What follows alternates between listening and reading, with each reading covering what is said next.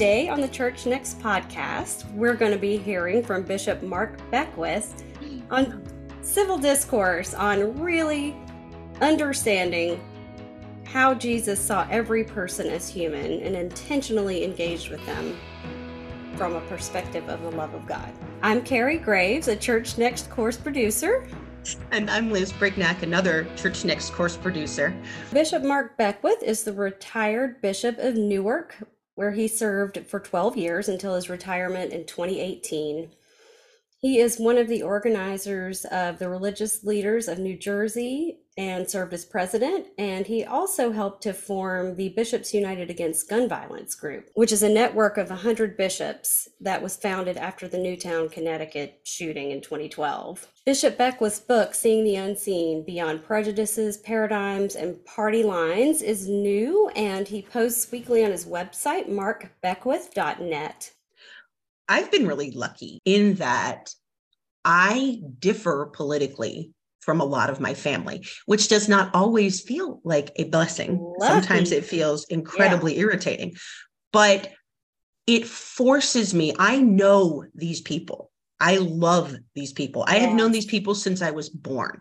The best person I have ever met is my husband's grandmother, who recently died, yeah. and she lived to be one hundred. She was tough, but she and I could not have differed more politically. And she would give, I mean, she was so kind. She didn't not love anyone. She forgave people that I was sort of amazed she could forgive. Wow. For, you know, she was a light to everyone who knew her. That's and amazing. She also maintained political beliefs that I disliked very much. Mm-hmm. You know, Jesus never wants us to reduce people to one quality. Exactly. You know? And I think in the in the later segment we're going to hear from Bishop Beckwith on today, um, he talks about gun safety. Um, and that term is specific because he asked folks who disagreed with him what term they thought would work best so that they could have civil discourse and talk to each other and, you know, really look each other in the eyes and listen and see how we can, you know, find common ground, which if we get to the bottom of it, for me, there's always that love of God inside each and every person. And um, it's just super important to take time to find that. It is. And you know, I've, we did a civil discourse curriculum. It's actually available for free. Um, yes. And it's really good. It was done through the Office of Government Development with yes. a very careful person named Alan Yarborough, who helped put it to, you know, he was the one who put the curriculum together. He's fantastic. And he was very, very careful about every word that went mm-hmm. into it. It was a really, really good curriculum. Alan recommends a moderator, a very yeah. well-trained moderator. Mm-hmm. Bar- Mark's class doesn't really go into the specifics of how those areas would be created. I would recommend doing Seeing the Unseen in conjunction, maybe with the civil discourse curriculum, because it gives you some really practical ways to kind of make the Mandorla space happen in a way that doesn't hurt other people. Although you do have to be willing to listen to arguments you don't like. And yeah, it's harder than it sounds, the Mandorla space. Yes, and getting to the I statements, and it's okay for me to say something and for Liz to say, well, that's interesting. For me, it's the opposite. And mm-hmm. just, you know, fixing of anyone, just those good group norms. What Mark will be saying today sort of opens the door. He's like, okay, you've got yes. his emphasis on Christ seeing everybody as a fully recognized human being. And really interacting that way, as opposed to just sort of like, oh yeah, Jesus wants us to do that. And then he talks about how you get into a room with people who disagree with you on very fundamental levels, and you engage with them as fully recognized human beings. And then you jump into, how does that work? Well, here's yeah. um, the Office of Government Relations' entire curriculum on a step-by-step, very carefully thought out, how you could make this work. So that is such I, a great idea. And then, yeah, the what it takes to step into that brave space and be there. And then what do we do? We love that.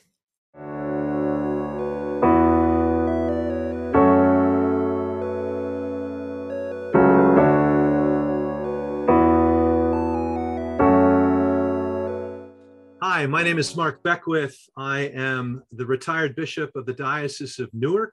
I currently live in Jaffrey, New Hampshire, and I'm going to be talking mostly about a book that I published this year called Seeing the Unseen: Beyond Paradigms, uh, Prejudices, and Party Lines. And the origin of the book comes from a story in my time in Newark. Uh, when I arrived there uh, in two thousand seven, I noticed that there was an outdoor soup line, and I paid attention to it for the first few days because I had started soup kitchens, worked in shelters, a big part of my ministry. But after a few weeks, I didn't pay attention to it anymore. Why? Because I was on the fourth floor of our office looking out across this new diocese to me, seeing its congregations, its people, its concerns, its hopes, its problems, all of that. And so the many men, and they were mostly men, who came to this soup line next door faded into the background. They were sort of foreground to the Passaic River, which lay just beyond. About two or three years in, a priest in the diocese came up to me and asked, what goes on next door? And I said, well, there's a soup kitchen. There's a soup line. She said, let's go. And so we did. And not to serve, but to have conversation with the many men who were there. And what I'm embarrassed to admit is that I discovered and I learned from the people who ran the soup line that there were five hundred men who came every day, two hundred fifty in the morning, two hundred fifty at noon, and I didn't see them. I didn't see them. And as we had conversations we uh, and developed relationships, I remember after the first debriefing, the priest who encouraged me, encouraged us to go over uh, to have this, uh, this encounter, pointed her finger in my chest and she said, don't you dare go just once. And so I didn't.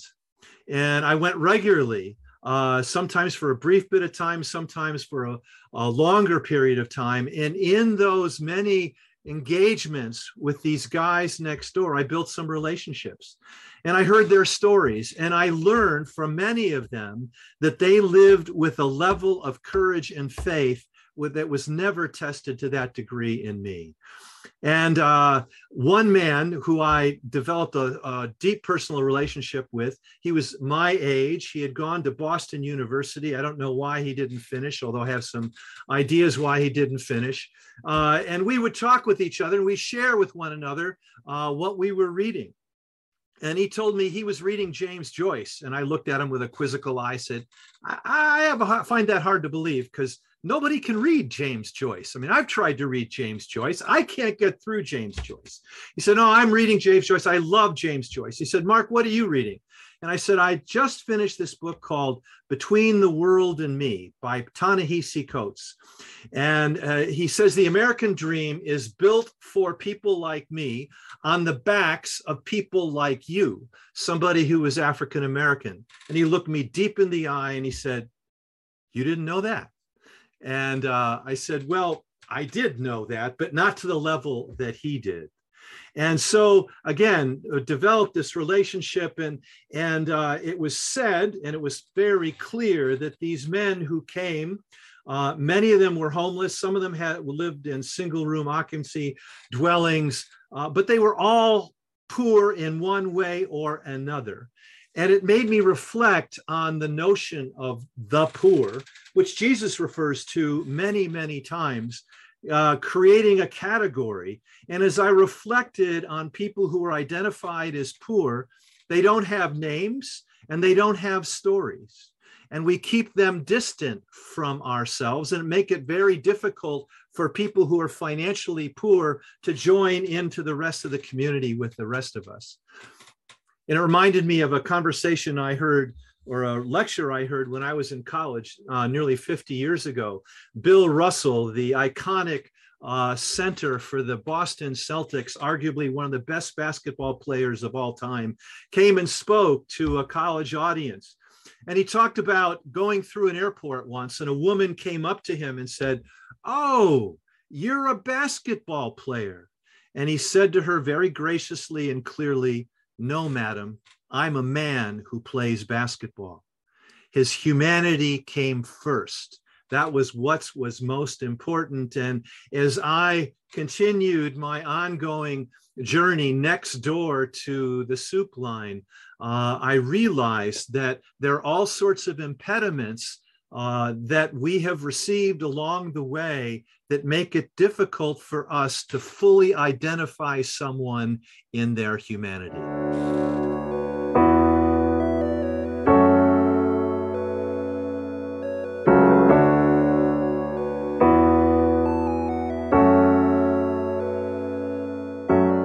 So Liz, we're going to hear from Mark again in a minute on taking this notion of seeing everyone as fully human a little bit more deeply into mission. It's very tempting for us in the church to see the poor as the poor, as we were talking about, to objectify people under a label. But when we enter into the space with them and understand the problems that they experience and that we don't, just simply by listening, and showing compassion and, and just getting a feel for their position, we are much more able to engage in an authentic relationship, I think, with them. And then actually, um, I even hate saying the word them, it's, it's us, you know, but much more able to engage in authentic relationships so that we can um, use our resources to be helpful and to show that we want to live in a world more reflective of the kingdom of God. Uh, his I thought his lecture on mission was really interesting. Have you ever seen The African Queen, which is my mother's favorite movie? Oh, so I saw you know, it. I never have. I have to confess. I certainly know of it. Well, it begins with the main character's name is Rose, and she and her brother are doing mission work. And they're in, I don't remember what country they're in. It's been a while since I actually mm-hmm. saw it, but I remember the beginning. She's playing either a movable organ or a piano. And she's playing these very staunch, you know, Anglican hymns, and he's preaching. And the people listening to him don't even speak the language. They're all just sort of mm. there because they kind of have to be there because these people have come, and it's incredibly patronizing. And the movie's point is that it's patronizing, that she is there just on her religious high horse trying to deliver God to these people who clearly don't have God. And her, the whole movie is about how she transforms into a different kind of person. But the movie and Christianity both have come to understand that that viewpoint of mission work is not just incorrect, but pretty horrible. Yes. And so now we've kind of moved into stage two that we need to move out of, which is, oh, well, we're here to help the poor. Yes. And you know, what we're there to do is build relationships and learn as much as give and form partnerships across sometimes lines of distance, sometimes lines of faith, you know, give but receive, or else it's not really the kind of relationship we're supposed to be pursuing. We're supposed to be pursuing these relationships because we're Christians and we want to bond with other Christians, not because we're like the beneficent people who know all, and they're the nice people who take. That's not what we do. And that's what Mark talks about in this lecture. Yes, that is excellent. And it puts me in mind of a, a lot of great stuff I learned doing community organizing work, uh, faith-based community organizing in South Carolina, where you you start from the ground up, you get the people together and you listen one-on-one to what keeps you up at night, you know, what worries you. And then we come together. And it's it's great when there's a disparity in the populations to engage the same practice. Like, it sounds harsh when we say, well, like you said, we're going to help the poor, and then it's us and them. Well, it's all of us, and let's come together and talk about what keeps each other up at night and listen and learn. And then um, engaging members of the community in mission too is really building those relationships. So let's hear from Mark on how we can engage in mission work maybe a little more deeply, a little differently than we have been.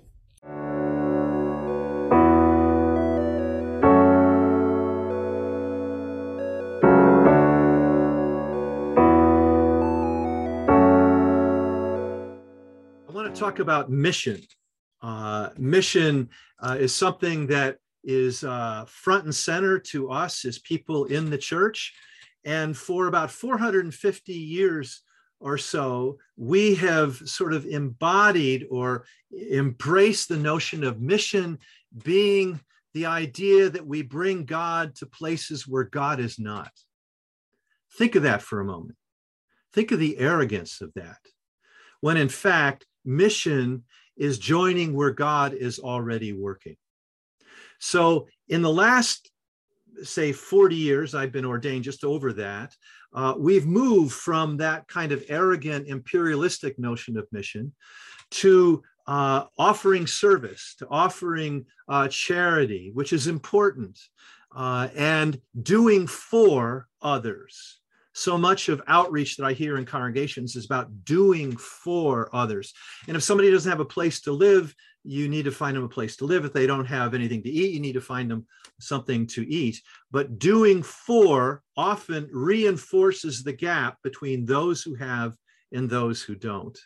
And I think the challenge in mission is to be with one another. to be with one another. And my favorite example of that is in um, uh, Luke's Gospel, the twenty-fourth chapter. It's the story of the road to Emmaus, which takes place on Easter morning when two followers, not two disciples, but two followers of Jesus are walking to Emmaus. And they meet a stranger. We know it's Jesus, the risen Christ, but they don't. And he asks them rather coyly, what, what's going on? And they say, oh my God, you haven't heard? Our leader was arrested. He was tortured. He was killed. And now this morning we heard from two women uh, that he came back to life. This is too much for us. We're going to Emmaus. Anything to get out of Jerusalem because we may be next. And the stranger, who is Jesus, we know that, they don't, says, can I go with you? And they say, sure. So they go walk with each other seven miles to Emmaus. And in the course of that time, they develop a relationship. And finally, the two followers of Jesus say to this stranger, still a stranger, uh, will you be our guest tonight? And he says, sure. So they go into the inn, check in, come down to dinner. And as the story goes, Jesus takes the bread and breaks it. And as soon as it is broken, they recognize him as the risen Christ, and he vanishes from their sight. But in many ways, that story should not have taken place the way it is described, because quite properly and expectedly, the two followers of Jesus could have said, should have said, when Jesus took up the bread, oh, no, no, you're our guest. You're our guest. We break the bread. Part of mission is allowing the guest to be the host in a way so that we can be with one another in a very important way. And I think uh, being with one another, and also mission, is not so much uh, uh, bringing God, but is joining God. And to realize that the people we are serving can be our teachers.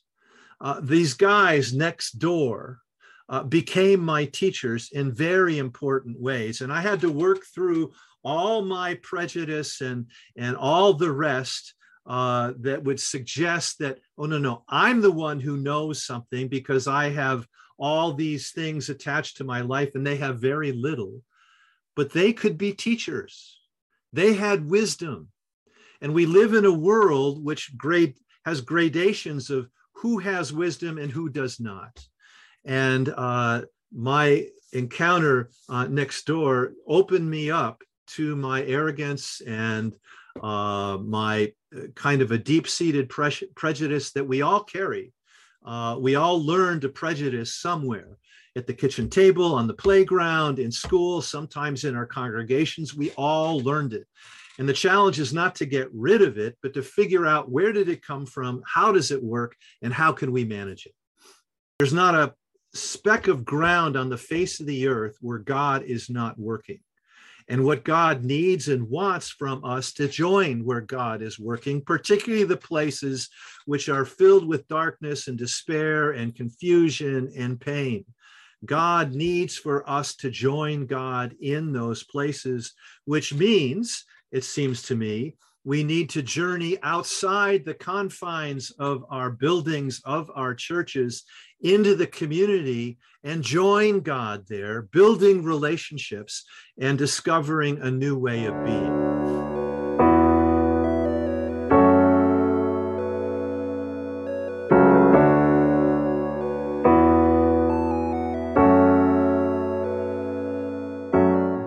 So next we're going to hear from Mark on entering the Mandorla space.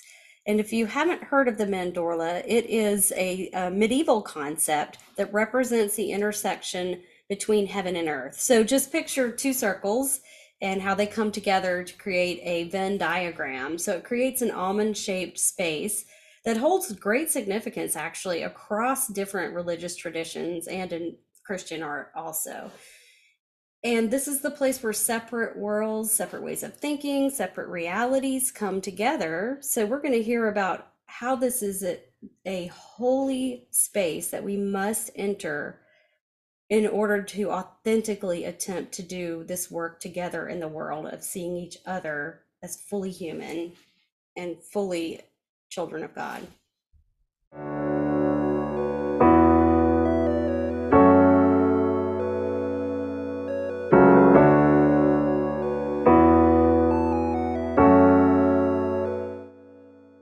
What I discovered uh, by going next door uh, to the soup Uh, outdoor soup kitchen every week is that I was entering into the Mandorla space. And there was all sorts of pressure for me not to do that uh, because I had uh, a huge responsibility. I had a hundred congregations, lots of clergy, all these issues uh, that I needed to pay attention to. And it was easy, and there was all sorts of permission given for me not to pay attention next door, for, not, for me not to see what was happening. And so once I went next door into the Mandorla, I could not not see anymore. And I think the life of faith is inviting us in pe- into places where we don't want to see. And when we see, we can't say we didn't see it. I was introduced to a concept and an image called the mandorla, M A N D O R L A. It's the Italian word for almond. It's the uh, shape that's created when two circles intersect. Think of Venn diagram from sixth grade math. And uh, there's a lot of medieval art Uh, that depicts the mandorla, which is different than the halo. The halo is the circle above. The mandorla is this almond shape. And often Jesus is depicted in the mandorla. And initially the mandorla in medieval art was the intersection between heaven and earth. Uh, what I see today in our world, in our increased polarization culture that we live in, it's the intersection between red and blue. And increasingly in our culture, voices and forces on each side want their adherents to stay separate, to not have any intersection with the other side because they're demonized or declared to be wrong. Entering the mandorla requires some risk. It's a place of transformation. It's a place of hope. Uh, as I talk about my book and about the mandorla and Braver Angels, which I'll mention in just a moment, uh, which, well, I'll mention it now. Braver Angels is a national movement uh, to try and uh, uh, uh, reduce the level of polarization in America. It started in two thousand sixteen after the election, realizing that we're in a polarized situation. And what Braver Angels does is pulls people together, equal numbers of red and blue people, not to pull one side to the other, but it's to see if we can find common ground. Initially, it was called Better Angels, referring to Lincoln's first inaugural address, appealing to the better angels of our nature. Changed our name because another group already had that had that uh, term. And uh, given the increased polarization, we need to even be braver. Uh, so Braver Angels is is a growing movement, uh, engaging lots and lots of people. I refer to Braver Angels as the secular version of the Anglican movement. We were created, we actually, our tradition is the mandorla. Because when we were created in the sixteenth century, we were we found this space between Catholic and Protestant. And as Episcopalians, if you're asked, are you Catholic or Protestant? We can glibly say yes. We are both. We were created in that tension. And from that tension, new ideas, new opportunities, new epiphanies can emerge. So I spent a lot of time talking about the mandorla in my book. And one of the examples I offer is what Desmond Tutu did in South Africa after apartheid was dismantled. He chaired the Truth and Reconciliation Commission. It was thought if you litigated all the abuses that happened during those thirty, forty years of apartheid, we'd still be in, in uh, the process, and the enmity and the resentment and the hurt and the grief would still be there.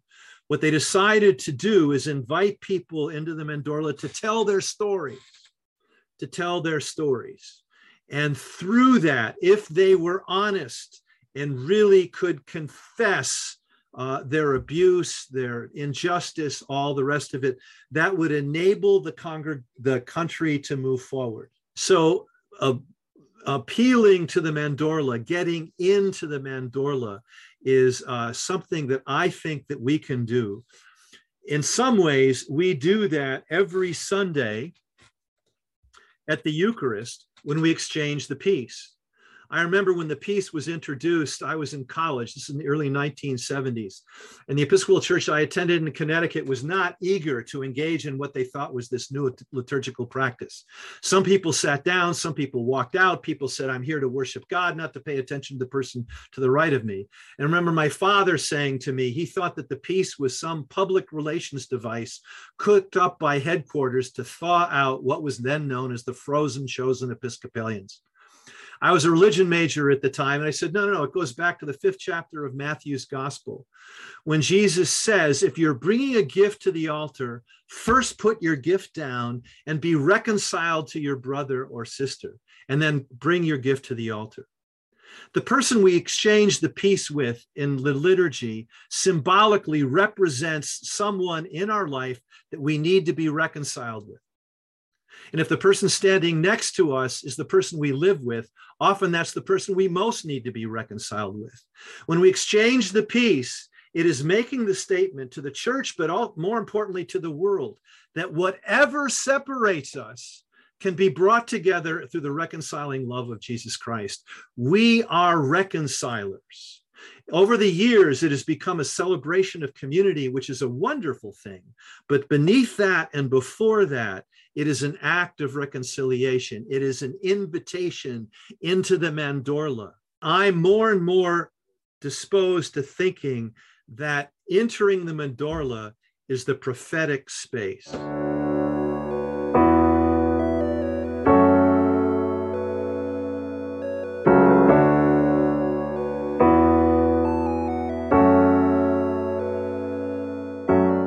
So now, Liz, we're going to talk about a practical issue, which is often referred to as gun control, sometimes for us, gun violence. We mentioned earlier that Mark um, had a discussion with some folks about using the term gun safety for very particular reasons in order not to shut conversation off.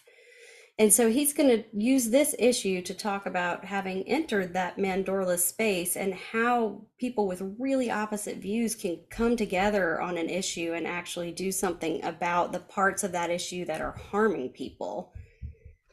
I really enjoyed this one because I like the idea that you are talking about the Mandorla space in theory, and then you take this issue that everyone loves to think we're so divided on, and we are divided on it. I'm not pretending those divisions aren't there, but there is common ground. And it's a great example of how the sort of forces in our world are kind of pushing us apart on this issue. Because, for example, a lot of people want some gun safety regulations. They don't want their ownership of guns threatened. Right. But they do want, for example, a lot of people seem to want the private sales and gun shows loopholes closed. And a lot of them don't want people with a history of domestic violence or abuse getting access to a gun. I mean, no one wants people to get shot. Right. They just, you know, and on other issues, we disagree fundamentally. I'm not pretending those issues aren't there, but there is common ground. And this is a great way to illustrate it. And it makes you wonder which other issues, maybe even some of our most divisive issues, because yeah. there's so much benefit to the people a politician saying, well, there's some iffiness on this super divided issue is not going to get reelected. What you want is to whip up people's intensity on that issue so that they get out instead of, like, if it's raining, they go to the polls anyway, you know? Mm-hmm. There's a lot of sort of secular reasons that have not that much to do with the issues themselves, why you would want people not to find common ground on these issues. Right. And the more divisive they are, maybe the more common ground exists, because those are the ones that energize people. Those are the ones where the most energy is being used in pushing us apart.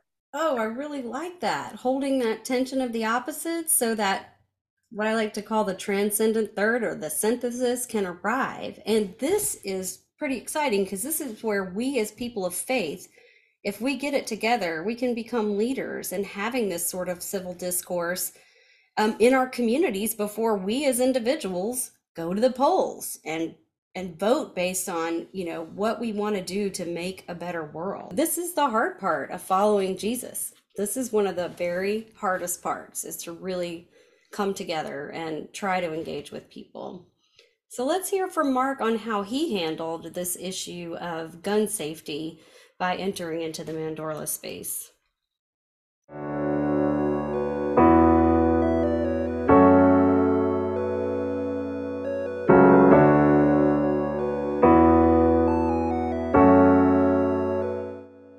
want to talk a bit about guns and, uh, and gun violence. And I got involved in this after the Sandy Hook shooting, which as of this recording is ten years, two days from now, December fourteenth, two thousand twelve. And I had uh, engaged with three other bishops who were interested in doing this. And then when Newtown, Connecticut happened, there were all sorts of other bishops that wanted to work on reducing gun violence and formed Bishops United Against Gun Violence. And in these ten years, we have over one hundred bishops from all over the country who are uh, members of Bishops Against Gun Violence. And we are working through advocacy, education, and public wis- witness to offer what we can. We've had um, uh, demonstrations uh, and actions at each of the general conventions. We've appeared before Congress. Uh, we have a website. We're doing all sorts of things uh, that we can uh, using our platforms to reduce the scourge of gun violence. And one of the things I realized, not unlike my experience with the soup kitchen, is I knew very little about the gun culture. And so about three, four years ago, I went to a gun show. I went to a gun show and I started walking around, and, uh, and I was listening to conversations that I didn't understand. Not that people weren't talking English, but they were talking about something very dear to them using technical language that was unfamiliar to me. And as I walked along and listened, I realized, oh, there is a gun culture in this country. And it goes back to the beginning. And, uh, and guns have been a part of America from the beginning, for good or ill. And I realized as I spent time in that gun show, is that the issue, yes, is about guns, but more than that, deeper than that, it's about a culture which defines the people who were there.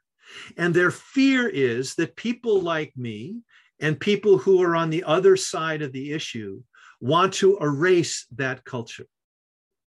And every time that happens, they double down because they don't want that culture erased. One thing I learned early on by someone who's been working in the gun violence prevention movement for a long, long time, because his brother was shot and killed by a gun. I, uh, as people often do, I started talking about gun control, and he slapped me on the wrist and he said, please don't use that term. He said, as soon as you use the term gun control, people line up on opposite sides of the room and start hurling insults at each other.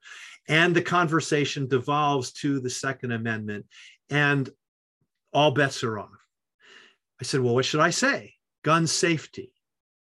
gun safety, and that may not be the best term either, but it's a desire to build a bridge to people who are gun rights owners. I've done several podcasts with gun rights owners, and, and, and it's difficult for both of us.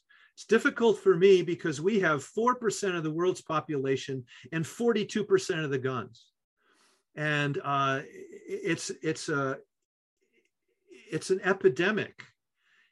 But I, what I'm realizing is, is that what's important is to try and engage people in the gun culture uh, who will change the gun culture.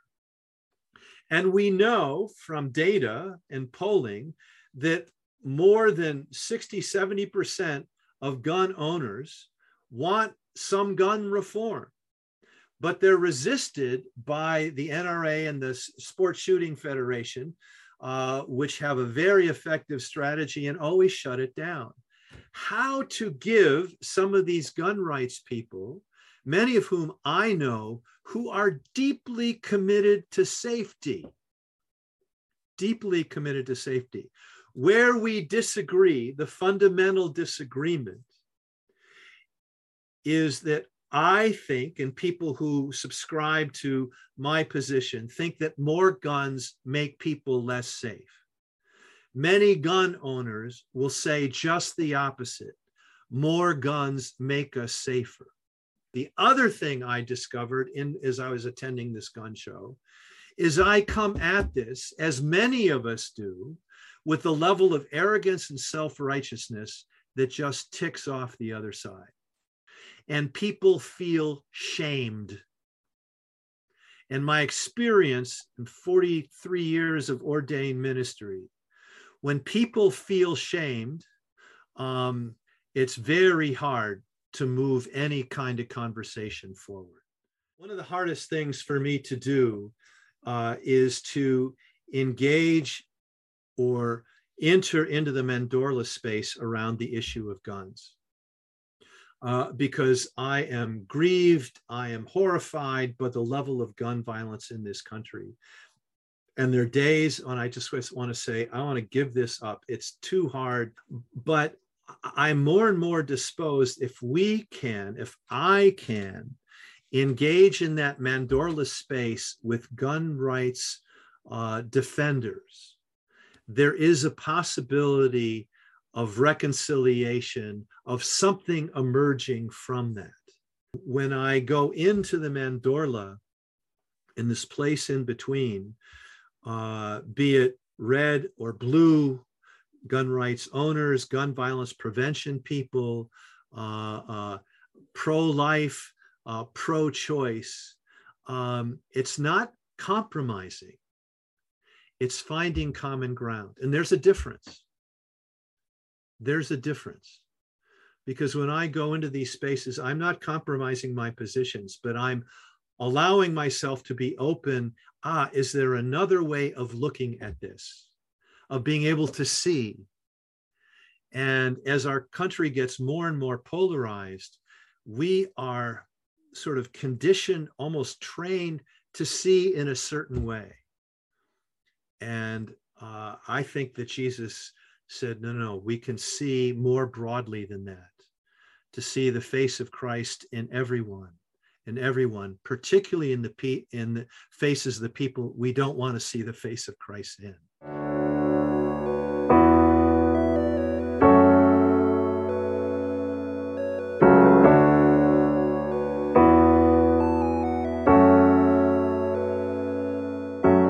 We actually have a few courses that are quite good on the subject of coming together in, they don't call them Mandorla spaces, but civil discourse spaces, finding each other's humanity. Common ground. There's Bridging the Political Divide with Parker Palmer. That one is a spectacular yeah. class. There is Civil Conversations in Uncivil Times with Ray Suarez. And we were talking about the tension of two sides pulling against each other. We have a class that's all about groups sort of pulling against each other and the idea of the space that that creates being a holy space mm-hmm. rather than a space of villainy. Yes. And it's called Reading the Bible Through the Lens of Conflict. It's by Padraig O'Toama. Oh, yes. The Irish and poet. It's, it talks about a sort of different kind of mandorla space, a space focused less, I mean, it would, of course, advocate treating everybody as a fully human human being. But he talks more about the benefits of conflict, the benefits of conflicting views, creating space for change, as opposed to keeping us sort of coasting through without any kind of challenge, and how that Christ enters that space. So we're really excited about this upcoming class. Oh, yeah. Values, Red Letter Christianity one and two, which is putting them to work. That's the end of our time with Mark today. Thanks for tuning in. If you'd like to learn more about us, go to church next dot t v. For a nine dollars monthly subscription, you have access to all of our online courses, and we have a rich library of courses, as you can hear. We're going to close with a prayer, a little bit longer one than usual, but important to this subject. It is called Ourselves at the Center by Walter Brueggemann. We are your people, mostly privileged, competent, entitled. Your people who make futures for ourselves, seize opportunities, get the job done, and move on. In our self-confidence, we expect little beyond our productivity. We wait little for that which lies beyond us, and then settle with ourselves at the center. And you, you in the midst of our privilege, our competence, our entitlement. You utter large, deep oaths beyond our imagined futures. You say, "Fear not, I am with you." You say, "Nothing shall separate us." You say, "Something of new heaven and a new earth." You say, "You are mine, I have called you by name." You say, "My faithfulness will show concretely and will abide." And we find our privilege eroded by your purpose, our competence shaken by your future, our entitlement unsettled by your other children. Give us grace to hear your promises, give us freedom to trust your promises, give us patience to wait, and humility to yield our dreamed future to your large purpose. We pray in the name of Jesus, who is your deep yes over our lives. Amen. Amen.